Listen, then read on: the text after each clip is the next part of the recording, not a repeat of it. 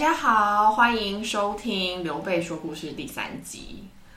哎，在这边跟大家讲一下，我们上一集的 podcast 有进入澳门前一百名，我们真的觉得很奇怪，所以我就问了侯博士，你到底有几个前女友在澳门？他也说不，他也说不个准。好，那今天一样，我们会先讲一些讲一个时事啦，因为时事实在太多了，然后会再进入今天的主题。今天主题很有趣哦，我们今天主题是要讲大家都很想听的爱情。我只是不能理解一个就两个差不多四十几岁老夫老妻的爱情故事，大家也想要听，但是想听我们就来来聊一下嘛。这样好，那我们今天要讲的时事就是呃，二零二零年因为疫情啊，很多国家都推出一些不同的政策，从嗯。经经济、财务到医疗、交通，这个大概就是不胜枚举啦，可以可以举出非常多。那我们今天要针对美国在二零二零年，为了要嗯舒缓它的经济紧张，好，因为疫情的经济紧张，所以他做了一件事情，就是他印了非常多的钞票。那印是是印了多少钞票呢？何博士，二零二零年，他从 stimulus 就是他放放进那个。注入注入它的市场大概有三点五个 trillion，就是三点五兆。然后大家听到说哇，三点五兆好多，对，我也常这样。嗯，到底是多多呢？因为实在那个就是基础知识不够，所以不知道这样是多还少这样。那嗯，好，我我们把它放进比例尺一下。所以像台湾的 G T G D P 二零。二零二零年是多少？嗯，如果一二零一九年，哦，大概算二零一九年的话，台湾 GDP 整年是零点六美金，对，美金零点六兆。所以光是去年美国注入市场的新的钞票，就是台湾 GDP 的五倍多，五倍之多。对，所以就是放跟比例起来，就哇，这样子很多哎。好，那注入这么多的钞票到市场，会有什么会有什么影响？那他们为什么要这样做呢？注入这些钱有很多个方面嘛，要去看。那有一个方面是说，有的时候是我们 GDP 在成长，就是你运一个国家的市的货币，它如果不去贬值，它它会它必须跟它的整年的 GDP 是是联动的嘛。所以一个国家的 GDP 它如果就是越大的话，那当然它印的钞票会比较多。那现在的情况是。它是经济上，它其实不需要这么多钱进来，但是是人民的生活上，它确实有这个需求，它必须这样做。因为，嗯，这尤其是这一次的疫情，其实影响最大，嗯，有钱人可能影响不大嘛，就顶多是大家不要出国而已。嗯，但真正冲击最大的是那些呃，在美国，尤其是像白呃蓝领阶级的，那只要工厂一因为疫情关系一停工。那有在美国的蓝领阶级的员的工人，他们很多都是我们叫 pay live paycheck to paycheck，就是 每周领那个薪资或两周领一次，他们可能就断炊了。对，就是他只要这一周下一周没领到，那真的就是没有钱去买过基本的生活。对，这样子。对，所以这个确实是这一次疫情对这一群呃人众影响非常非常大，所以确实有这个需求。哦，那那但是就是说，接下来就是要看美国怎么去把这些钱啊，从应该说，呃，因为这些人领了这些钱，他就当然去买买买 gross 就买 groceries 啊，那买完之后呢，这些这些钱就会在市场上一直的流动。那原本刚刚我们一开始有提到，就其实这个市场是没有需要这么多钱的。那为什么没有需要？就是我刚刚一开始提到，就是因为美国 GDP 并没有成长那么快。哦，这样讲，它去呃，二零二零年以三点五兆来讲的话，它基本上多发行了呃二十，大概将近二十 percent，所以就是说，在二零二零二零年每每五块钱里面有一块钱就是被创造出来的，而不是不是它经济活动所所制造的，对，所创造是它就是政府直接就是注入进来的，所以这个是非常。严重的问题嘛？那接下来在就是说，人民那这些人他把钱花了之后，那在市场上多了二十 percent 的钱在流动，那接下来就要看 呃 Federal Reserve 那边他怎么去做呃，应该说量化，就是它会有什么结果？哦，当然就是 通膨啊，很很很简单的，大家一大家也都知道，就就是通货膨胀嘛。通货膨胀是什么意思？不是不是什么意思，就是说通货膨胀，你举例来讲，它会是什么样的呈现？我的就是比方说，一颗橘子原本是一块钱，现在是四块钱的价值，却有五块钱的钱在市场上，所以有一块钱就百分之二十是多创造的嘛，对不对？对啊所以一颗橘子如果是四块钱，它可能最少会涨百分之二十。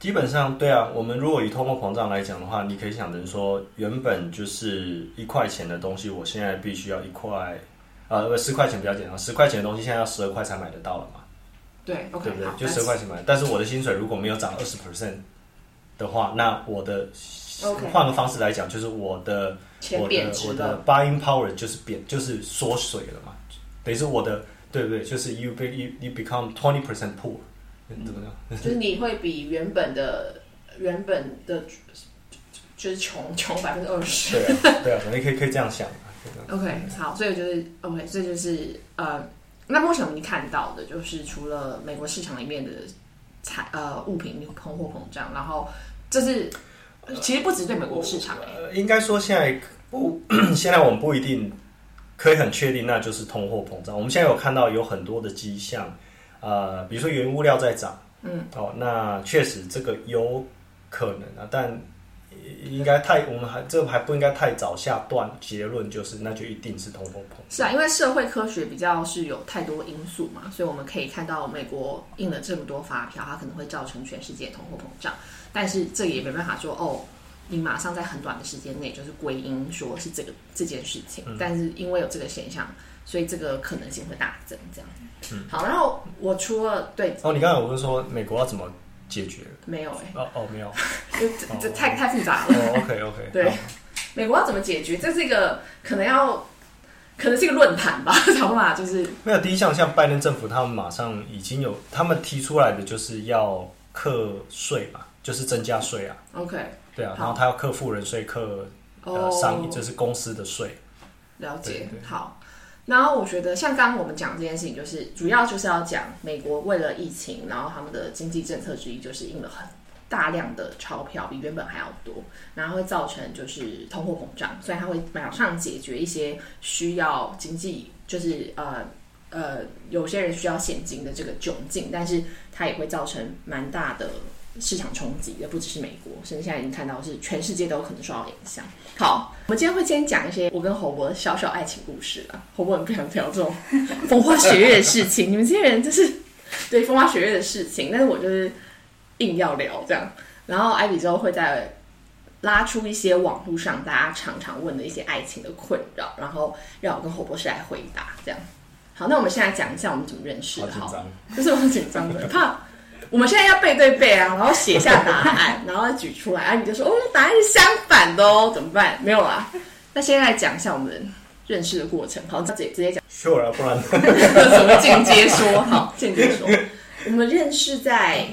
我们在二零一一年四月认识的，就刚好是这个月，所以我们现在就是差不多认识九年，今年认识九年。那我们是在台湾的一家夜店认识，这 家夜店因为姐姐太久没有出去跑跳，就不知道还在不在。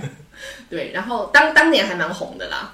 然后呃，我刚从美国回来，那我是应该说，我们是透过他很我他每次都要解释这件事，但每次我说我们在夜店认识啊，他就说哎，等等等等，你这样讲别人会误会。我们不是两个都不认识，然后去到夜店，然后我们在一起认识。你想要觉得你不会做这种事，是不是？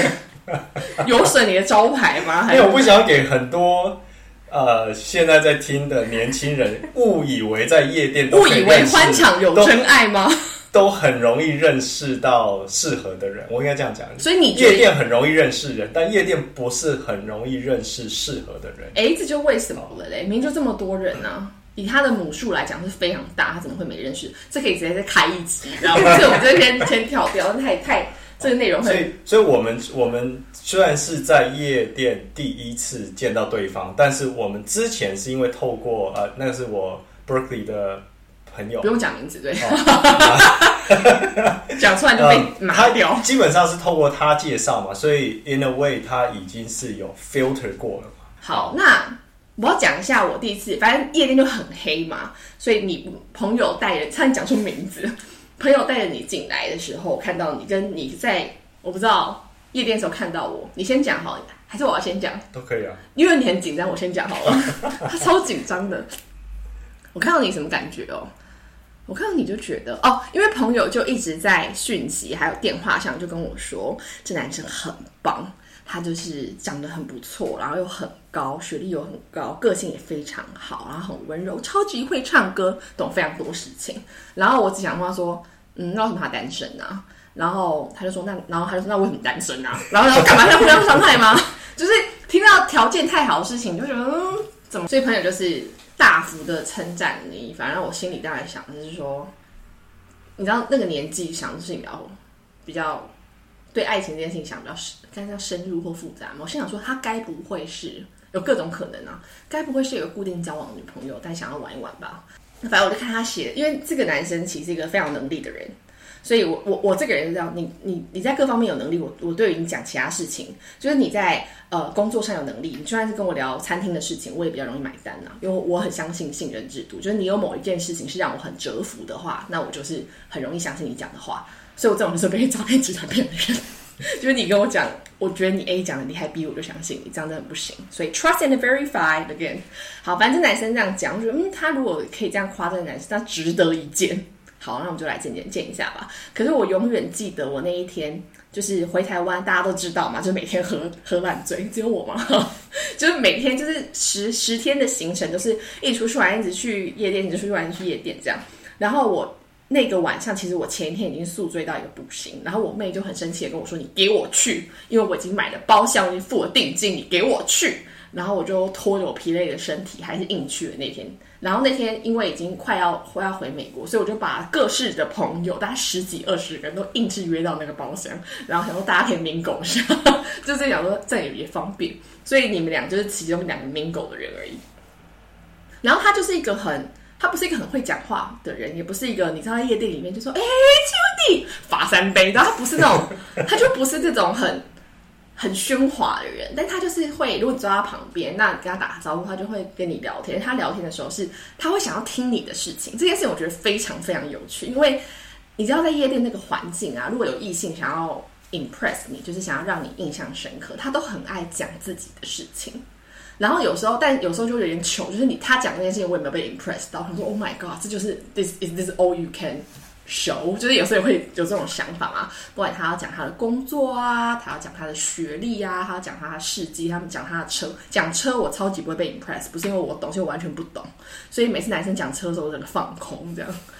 好，然后那侯博士他就是会自我介绍一下以后，他就会开始问一些你的事情啊，然后他问的很深入，你知道吗？我忽然忽然想说，政治 PhD，比方说，哦，所以你们念完这个科是你现在在做，为什么要做这个？你觉得你这个 career path？你说跟你在夜店聊这么深入的事情，谁知道 career path？我才二十七岁，我前年宿醉，你聊你饶了我好不好？可能他就是很很温柔，然后也不会很爱讲话，这样，然后会呃会做一些小事情啦，就是在夜店什么小事情啊？比方说你的酒杯空了，他就会问你要不要喝酒，这样，这样听起来蛮危险。可是可是我们在包厢，所以那个酒应该是带，就是全部都带到包厢里来，就整个就是回想就觉得其实蛮危险的。好。大家不要学哦，就是你要喝你眼前的酒，但他会注意一些这种事情，或你需要找卫生纸，他就会拿给你，他就会观察你这样。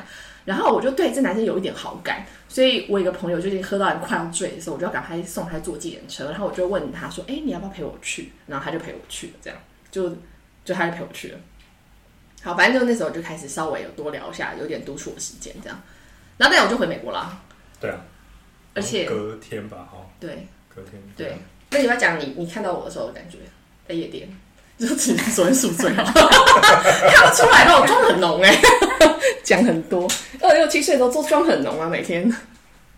哦，那就第外形来讲就高高的，然后很漂亮，嗯，那个也很瘦。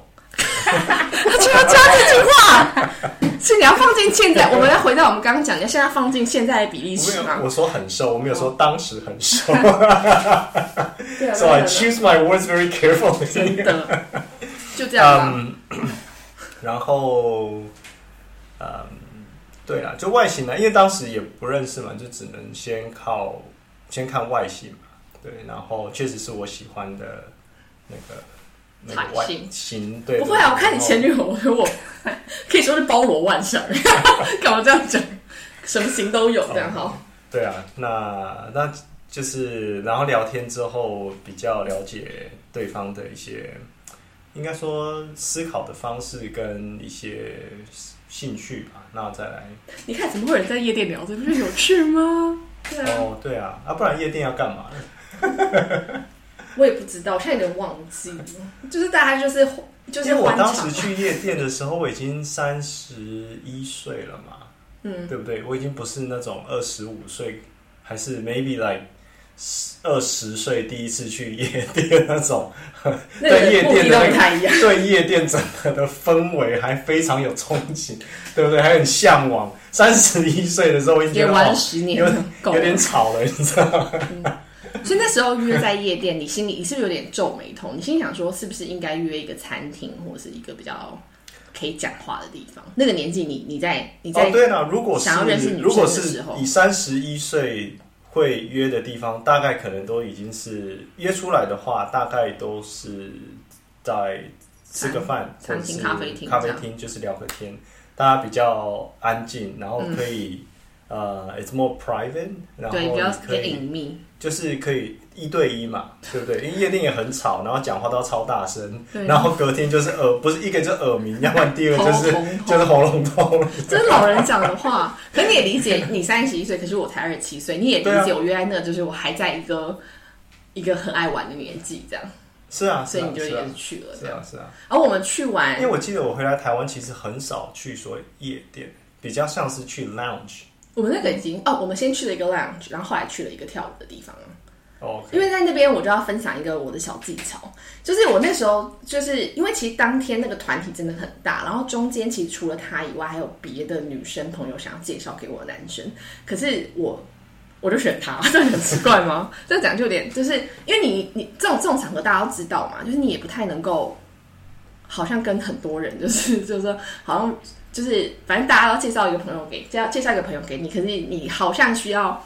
选一个当天你觉得比较适合的人，然后再再深入交往一下，或深入了解一下。反正就选了他，但是因为他就很，他就不是很爱很爱讲一些私人的事情，然后他问我都是问一些很中性，比方说，哦，所以你觉得在使用公司的 HR 的发展的这个路大概是怎么样？然后你对，就是他会问一些就是很深入的事情，问反正就是问了一些工作上的事啦，对。然后，呃，我们去夜，我们后来去一家会跳舞的地方，然后我就跟他玩了一个游戏，因为他迟迟不跟我要电话，他迟迟不跟我要电话。我想说，你今天到底是有没有打到？就是你你你到底有没有想要认识我这个人啊？因为其实在夜店是很难讲话，那就像一个你知道剪彩仪式而已，所以。我就跟他玩了一个游戏，我就说好，那我们来来试试看，就是你在你在十分钟之内，你可以要几个女生的电话。然后他当时就有点，他说为什么要玩这个游戏？我根本没有想跟别的女生要电话，你为什么要这样逼我？然后他十分钟后，他就说嗯，我都没有要到。我就说可是其实你如果跟我要的话，你就一个。我这边讲这些话，对不对？对然后我就真的给他了。反正就是我那个时候就是会玩这种小小小技巧，就所以就是在大家可能我不知道大家觉得最在最适合择偶的年纪，我每我我很小就是会把我自己的人生规划一个 timeline，所以我觉得最需要就是大幅的去交际，然后认识很多人，然后开始挑选这个，大概就是二十岁到三十岁嘛。所以我当然就是很很很理解这世界运作的规规则啦，然后就。有顺利在二十八岁把这个人夺下来的，二十八吗？差不多二十八啦，对，在一年后吧，对，对，我想比较多，因为他实在对于这个话题有点害羞，然后 他很不擅长聊这种事情。好，那我们现在请 Ivy 来，Ivy 昨天有找到一些呃网络上大家常常问的一些爱情的困扰。好，就是呃，我们有收集了一下，就是现在大家对于现代人普遍对于感情的一些困扰，然后最多人有困扰的第一题，第一名是呃，就是已经交往很久了，或者是结婚很久了，所以这一段关系缺少火花，那要怎么样让关系增温？哇，你觉得我们缺少火花吗？我们倒没有，因为我们一直在，我们也创业啊是一起创业啊。就是因为我们一起创业这件事情，让我们的话题很多。就是我们两夫妻已经就是没有什么好讲的时候，总是可以看一下公司财报的，你知道，总是可以做，就是还蛮多事情要讨论的。就是很多人觉得没话讲啊，那我觉得一起创业这件事情就基本上我们就是啊好，今天就先这样吧，太累了，就是先不要那这可能不会是，这可能不是交往的，就是婚姻的火花，但它还是维持两个人关系的一个方法，这样对吗？呃，OK，我应该说这个，我只能说我自己的看法是，嗯，在但嗯，我觉得婚姻就应该说从最基础来讲，两个人必须是朋友，所以是友情是为基础的，然后呃，然后就是能够当朋友，再选择是不是要进一步当 exclusive，就是男女朋友。那男女朋友如果在就是 exclusive 的时候，大家的兴趣都合得来，也都嗯都是 overlap，那再来谈要不要再更进一步走到婚姻。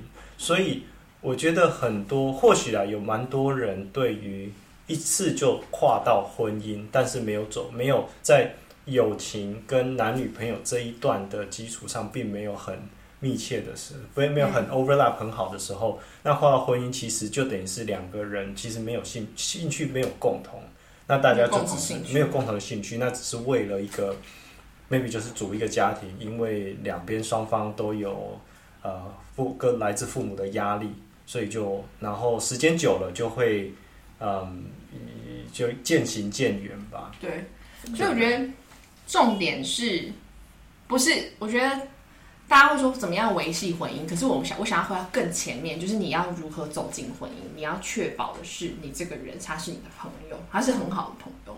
我刚才已经认识十九年嘛，然后在一起结婚大概七年，我还蛮肯定，就是他真的是我最好的朋友。我们俩之间几乎没有什么秘密，就是什么事情都很公开的讲，然后对方有什么烦恼啊，什么就是我们都会就是像朋友一样会互相咨询这对，样你。也知道我手机的密码。手机的密码就是我的一个一个一个一个东西呀、这样啊。因为我觉得刚刚在夜店那边我讲的有点好笑，我想要补充一点，就是大家好像讲的是我们去夜店是去猎艳或什么，其实真的不是。因为就像我讲，我前一天宿醉，其实我那天没有很想要去，可是我这个人就是年轻的时候很 social，所以就是我宿醉归宿醉，但场合到了，我就是还是会很掌握全场那个样子。然后所以我那一天只是觉得说啊，这么多人就是想要带一些新朋友给我认识，那我就多认识一点。但我必须要坦诚，在所有人之中，他就是让我觉得比较兴趣，是因为他很神秘。他跟你讲话，他不会一直讲他的事情，然后但他好，他他朋友讲他的都是好的。然后他跟你讲话，就一直想问你的事情、你的感觉、你的看法，还不是问你私事哦。就这个男生很奇怪啊，就跟在我平常认识夜店男生不一样。所以我只能说，我不会说我跟他一定要怎么样，只是以朋友立场会觉得这人很有趣，而且感觉是很有料的人，因为他朋友就一直夸他嘛。所以我要讲的就是，就算是在夜店，我也是保持的一种，哎，这个人很有趣，他可能可以当朋友，所以我对他很有兴趣。然后，就算我们俩只是朋友，没有关系的心态去认识这个人的，我觉得这种心态是对的。所以在谈到现在婚姻怎么样保持热情，就是你在踏进婚姻的之前，你要确定你选择的是一个价值观相同的朋好朋友啊，这样比较好。因为你总不能一直那样吧？怎样？年轻的时候可能一天 要讲那么多吗？对，你知道，就是就价值观相同。这对你随着年纪大，你那样的几率就越是，越来越低啦。所以你有这么多时间，你要做什么？你要聊天啊，你可以一起讨论事情啊，看你们两个人喜欢的美剧啊，你知道等等，可以一起做的事情很多。当你只有可可以做成只有那样的时候，当然会没有火花。我分享一下我对你们关系的观察，好好，这样听起来有点偏偏不差。会啊不会，啊欢迎欢迎。就是因为之前我还不认识侯博士的时候，就是透呃对他的认识都是透过你的 Facebook 嘛，对对对，然后后来就是一起共事之后，就发现呃你们两个关系真的是很感情真的是很好，就是比那些从文字上看到更好。真的吗？对，就是像是之前好像不知道在讨论什么事，然后你们两个就是很激烈在讨论。我会让你好像吓到，对我第一次有吓到，想说也太激烈了，然后结果就是好，可能有一个结论之后，下一秒钟立刻你们就是讨论说，哎、我们上礼拜看的那个电影怎么样怎么样，然后就很开心地一起去吃午餐。哦，对啊，算是你们虽然不会很公然的放闪，就是说哦我很爱你啊什么什么，但是就是透过这一些互动跟相处，我觉得还蛮自然的，就是会流露出你们两个之间的关系真的是很好。对啊，而且我们就是很就事论事，就是他，就是我们今天讨完讨论完这件事，然后我们就等一下口有点渴，等一下再回来，就算讨论的很很激烈，我们也可以就是先放下这样，因为我们的基础很强，就是我基本上没有觉得说会吵到什么想要什么离婚分手啊，我会讲些气话啊这种事，然后他就会说，哦，然后我还会很生气说什么。呃，什么离婚的时候怎样？他说什么都给你啊，谁叫我那么爱你？这样就给你，都给你这样。然后我就会说少来，就没事了。这因为那也不是真的，所以我们就是可能友情基础很强吧。因为我们以前在交往的时候，真的花很多时间在聊天，然后了解对方的过去、现在跟想要的未来，然后都很确定我们的过去、现在价值观同意，然后未来目标也是 align 的，我们才决定。确实啊，我们才决定，现在回想起来，结婚的耶。回想起来，就是你。刚回台湾的时候，就是你还住台北嘛？对。然后我住新竹，然后每一天就常常就基本上你不会在我家过夜嘛，所以就是晚上半夜就是开车送你回去。哦，有啊。就基本上每一次一个一开始一开始交往的时候，当然就是没有过夜这样，然后一个礼拜至少两天吧。对，至少至少对啊。那所以反正就是这一段路，然后那个时候又没有什么五羊高架，常常就是塞在路上，有时候就是。十二点开，然后到家就是就到台北这里快两点，一点半两点这样子，然后一路上就是一直在聊天。对，那很久。然后，当然后来就是呃，就一开始交往是没有，所以我们就花很多时间在车上这样子，然后真的聊很多天。然后我爸妈都会觉得你们这样子是不是谈恋爱太累了吧？那当然后来久一点，就是我就会直接在新竹过夜，那就是可以聊天时间就更多。我们真的花很多时间在谈恋爱，就谈这件事情。然后确保确保很多价值观是符合的。嗯，我觉得这一点真的是呃需要特别的去 emphasize，尤其在择偶的时候，就是这已经是考论及，就是要考虑对方是否是适合结婚的时候，价值观，我我觉得是最重要。所以这个又回到就是。我们呃，在华人常常会讲门当户对，但一般人大家都会以为是钱，讲的是钱。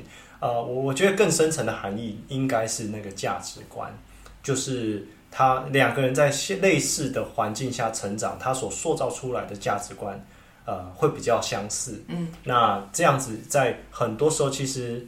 像我们两个的话，其实很多做很多决定，我们不需要讨太多的讨论。他大概做出来决定，我大概也都是会同意。嗯，然后我我说我要做的事情，他大概也不会太离谱，他也都 OK。所以我觉得是因为价值观的相同，会避免掉非常多的争，就是 bickering 就小的嗯争争执吧，对对小的争执。而且我已经跟他在一起八年九年，所以。我已经养成了，我什么事情都要问他。我但我自己其实我潜意识，直到我儿子说：“妈，你什么事情都要问爸爸，你什么事都要问他。”因为我说连去买菜，我说苹果好不好？他青苹果还是红苹果？就是已经无聊到这种程度。然后他就说随便。然后我说那红苹果，他说好啊。就是你知道我们两个对话是这样。然后儿子在旁边观察，就说够了吧？就是你什么都要问他是为什么？因为不能自己做决定？因为我儿子到现在我叫他做事情，他说这是我的床，我自己决定啊。他都会跟我讲这种话。他说哪像你啊？什么都不要做决定。我觉得第二题比较难回答。呃，第二题是一直等不到对的人，然后 Tinder 划不到真感情。哦，听你知道 Tinder 吗？Tinder 哦呀，一个 dating app，一个 dating app 交友软件，对，对，那怎么办？我就觉得要走出去认识人啊，就是要想办法，就是去朋友的聚会，哎，或者换一个 dating app，换一个 dating app。你现在如果说现在三十岁的人哈的，你觉得你会怎么做？或四十岁还单身的？是的。嗯，我我我想应该我会建议是，如果已经好，就是说三十，就说好，今天是二十岁到三十岁，你有很每一个人，男生女生都有很多的 leisure 啊，去 explore，就是认识很多很多人。都有很多闲暇的时间可以去探索，然后去认识很多人。对，好，然后呢？然后所以今天我讲的是说，在三十岁开始，就是稍微有一点点紧张跟压力嘛。然后就是说，因为呃，可能 maybe 在五年内你要要结婚，要所以必须要找到合适的人。所以在这种如果已经是三十岁，那我当然会建议，嗯，啊，我要补充一点，我们今天讲这些年龄都是我们自己对我们自己设下的时间线。所以跟大家就是没这个这件事情没有正确的没有正确哦，对答案嘛。对，应该说我啦，我如果对啊在三，十因为岁，我我我觉得我们俩这件事情也是很很刚好碰到，就我二十八岁的时候，他大概三十二岁，嗯所以对我而言是，我觉得我的时间是很紧迫的。那因为我本来希望二十八岁结婚，所以有点像是他问我说：“那你想要什么时候结婚？”我说：“昨天。”这样就是那么紧迫。对我而言啊，我自己的 timeline 是这样，所以我就想说，我要如果在半年内确定这个男生适不适合我，因为你不适合我的话，我就就拜拜，我们可以当朋友就好了。对我而言，我有设下这件事情，所以我们会花很多时间去聊天，确认很多细节，这样。对，所以好，就是回到我们在你觉得你的时间线到这个时间线没有正确答案，也许是四十，也许是五十，都可以。对对对，所以就是大家可在比较有压力，那比较有一点压力的时候，那我当然会建议就是，呃，必须是一个比较系统性的，right? It has to be more systematic，就是说你可能要先呃，我就是说我我自己的，如果在这个情况下，我会评估我比较喜欢什么样子的女生，或者是应该说我花很多时间是是在探索去了解说什么样子的女生，什么样子的价值观是我最在意的，所以变成如此类推，是什么样子的女生她会比较适合跟我在一起。那在这样子的情况，当我了解之后，那在整个台湾，或者是说我要如何去，或在台湾来讲，哪边有比较多类似这样子的人，这样子的女生会在那个地方出现。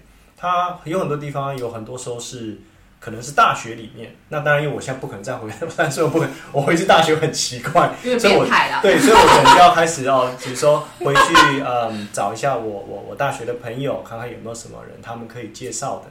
哦，所以我觉得第一步就是要很坦诚自己在一个择偶、寻偶的阶段对，不要有点欲拒还迎，说哎呀，好好看缘分，然后就是我再看看啊，当认识一下。就我觉得表是有点很正确，就是哎，我现在其实蛮想找一个人定下来。那然后不管是男生女生，我都还蛮建议，就是可以对外释放出这个消息，比方说在电梯里面贴一些海报啊，让女长官知道啊，就 do whatever it takes，让大家知道你其实想要恋爱，你是想要定下来的。对，因为我觉得男生做这件事情都做的比较坦诚。其实我身边有蛮多女生是想要择偶，但他们都给我一种好像可以也不可以也不用。那我说那到底是要还不要？那那就我也很觉得我我也不想要，就是造成你的麻烦，就是很积极介绍朋友给你啊，就很奇怪。对啊，所以我觉得所以要就是嗯，很很坦诚。这件事情，我觉得你的朋友都做的蛮好的我的。觉得这一点 一天到晚啦，就是呃，主要因为说到这里有蛮多，当时像确实有蛮多女呃，当时啊，后，当时我认识一些女生，她们就是会有一种呃呃，应该说也也或许他们也想要定下来，但是他散发出的那种 Play hard to get，呃，maybe they are playing hard to get, maybe it's a nonchalant，就是啊没有问题随缘呢。对，随缘这样子。那但对我来讲，我就觉得哦，OK，那我们不需要浪费时间啊，我也不需要跟你浪费。因为他是要认真，因为我当年也是讲了有我，我觉得我可能是跟你讲半年，可是我有释放出，就是如果你不适合，我们也不用所以我想在在下当时，如果这个女生跟我坐下，就是面对面吃饭或者是喝咖啡的时候，她跟我说没有，我就是我我也希望要定下，我会很认真的去呃，就是比较坦诚，就是说她是想定下来，她也很认真去思考这个问题。那我我反而会很认真去看待这一个机会。就不会觉得，因为对我来讲，我也觉得我我的时间也有限嘛。我我如果你是一个呃，也还确实，我觉得 I take your word for it，right？就是你跟我讲说你是无所谓，那我就真的认为你是无所谓。无所谓有无所谓的办法，你可以，你可以，无所谓有无所谓或许的办法。或许这阶段你不是很想定下来，那我就会觉得，那我我我我我们不需要这样子浪费时间嘛。对不对？对所以所以有的时候确实就是要比较坦诚。那或许很多女生，男生女生都一样，就是他们会觉得说，那诶，there's a game，right？大家都要玩这个游戏。是谁追谁，谁先开始？我就是说，或许一开始我不是很清楚的时候，我也会跟着，好像好像大家就是觉得这整个社会这个这个 dating pool 大家都是需要这样，但是最终我会对我来讲，我是觉得 what makes me happy。就是什么会让你觉得开心嘛？因为我去 我去附和这个社这个这个这个这个，社这个社会的风气，其实对对我们没有什么那但是。对引呃那吸引过来的人可能不适合我啊。因为我对我记得我们约会的时候有一件，其实那时候还有一点点在暧昧，但他就问了我一个非常坦诚的问题，害怕？他就说我如果没有搞错的话，他讲英文，他说如果没有搞错的话，你应该你应该有受到我吸引吧？然后我就有点震惊，那我说嗯，对啊，有，就也坦诚。他说我可以问你为什么吗？他想要知道什么事情对我是重要的，他的特质就是这么坦诚啊。所以我们两个是在刚开始约会，甚至是还有点暧昧，才刚开始的时候，他就会问我这问题，他来确定这件事。不要说你跟他玩了很久。花他很多钱没有啦，以后才说嗯，去我没想听起来没有啦，就是我是没有，我只想交朋友而已。对啊，就是嗯，对呀，就是就是他很早就我问我这件事情，然后来确定我的心意，所以我说我们两个就就跟工作一样，我们俩是不是在同一个 track 上面这样？哦，那第三个大家最觉得很困扰的问题是，呃，旧爱还是最美？该该与前任复合吗？就是前男友或前，你说在结婚的时候该与前任！你说 该与前任复合吗？在什么状况下？没有，他就是一个很笼统笼统的问题。如果我现在单身，我该跟前任复合吗？哦，我的我的想法是绝对不要啊！我我不会，我当然我不建议啦，我是不建议，因为当时合不来，以为当时对啊，我也这样觉得啊。而且应该是这人被借尸还魂的吧？他同一个人呢？那还都还不了认识在我的，就包括从身边的朋友啦，我应该说这样一路到现在，我看过蛮多，真就是说蛮多常常 repeating，就是会重复的一些，嗯，我必须讲那个是 mistake，OK，哦，所以第一个就是说，嗯。之前已经分手了，然后现在的这个现在的的感情上遇到一些挫折，就会去回想之前的好，但常常会忘记之前分手也有之前分手的原因，那个可能是呃就是一个过不去的坎，就是一个过不去的坎啊，过不去的坎，对不对？那所以不要，我只能说不要忘记之，你要可能要做这件事情之前，要先回想，那为什么当时会分手？啊，那或许有可能有少部分是因为呃地点跟时间哦认识太早，认识在不对的时间，或者是呃可能求学还是怎么样需要分隔两地，对不对？那但除此之外，其实这种 case 也很少啊。因为不会啊，像你跟那个 B 就是这样，还有那个 B 是这样啊，好多。No，但是回想起来，I I，you know，I made the right choice。你可以讲中文哦，我我我我做对的选择嘛，我我还是至今我还是觉得我对啊，你跟他们在一起会遇到我呢？啊，你跟他们在一起怎么会遇到我呢？我这么有趣，对不对？对啊。是，嗯，所以旧爱还是最美，是不建议啊，但是完全就是对啊，不建议，超不建议。好。还有别的吗？有隐藏版的，但我觉得好像不用问。你说那个昨天那个吗？对，他是爱我还是爱我的身体？这个很期待耶，因为他昨天有跟我讲一下这一题，我说应该问吧，没有他刚把它弄隐藏版，你们看看。因为他是爱我还是爱我身体？我觉得这个问题在年轻的时候会比较比较常思考，然后但我现在会觉得很很挣扎。可是我后来又想想，爱我身体有什么不对嘛？就是。嗯，怎么讲？年轻的时候，你总以为很多事情是需要选择的，可是后来你会发现，很多事情你够成熟，你够有能力，你都可以拥有。所以你可以拥有一个非常好的伴侣，然后这个伴侣有非常好的肉体，这是没有问题的。谢谢你，何博士。好，对，就是你可以都拥有的。但是我今天想要讲，艾比很紧张，我没有要开黄腔，至少不是这一集。就是我最后跟他讲说，我爱他的人，也爱他的身体。健康，就是你到我到了这个年纪，我们有两个孩子，然后我们创业，我们非常非常多的责任的时候，我会希望这个人不但是一个很好的伴侣，他还是一个很健康的伴侣，因为我们就是要一起创业，一起养小孩，然后我们要一起退休，一起花我们赚的钱，所以我会很在乎他的身体，是另外一个层面了。对，所以嗯，对啊，到最后就是变成一个宣导要健康的事情，所以也要讲是。你可以有是拥有这个人，你也可以拥有一个肉体很不好办，你不需要做选择，You can have both。好，就这样。那今天的今天的节目就有今节目，因为澳门我们到排行榜前一百名，就让我知道有很多其实应该是不认识我们的人，或你前女友在听，到时候多少前女友号？开玩笑的啦，开玩笑的啦，他前女友听懂中文，所以应该不是他们。好，呃，就让我们知道其实有一些人。呃在听刘备说故事。那除了 Podcast，它是更新比较慢嘛，因为它的工程太太太繁浩这样，所以我们其实有一些文字版的呃一些故事，你们大家可以搜寻 Instagram 或 Facebook 的刘备说故事，会讲一些创业啊、育儿啊、婚姻的一些事情，然后也很欢迎大家。到找到这些页面，可以私讯我或留言告诉我们想要听什么样的内容。这样，非常谢谢大家，谢谢，拜拜，拜拜。Juva Skincare. Redefine luxury.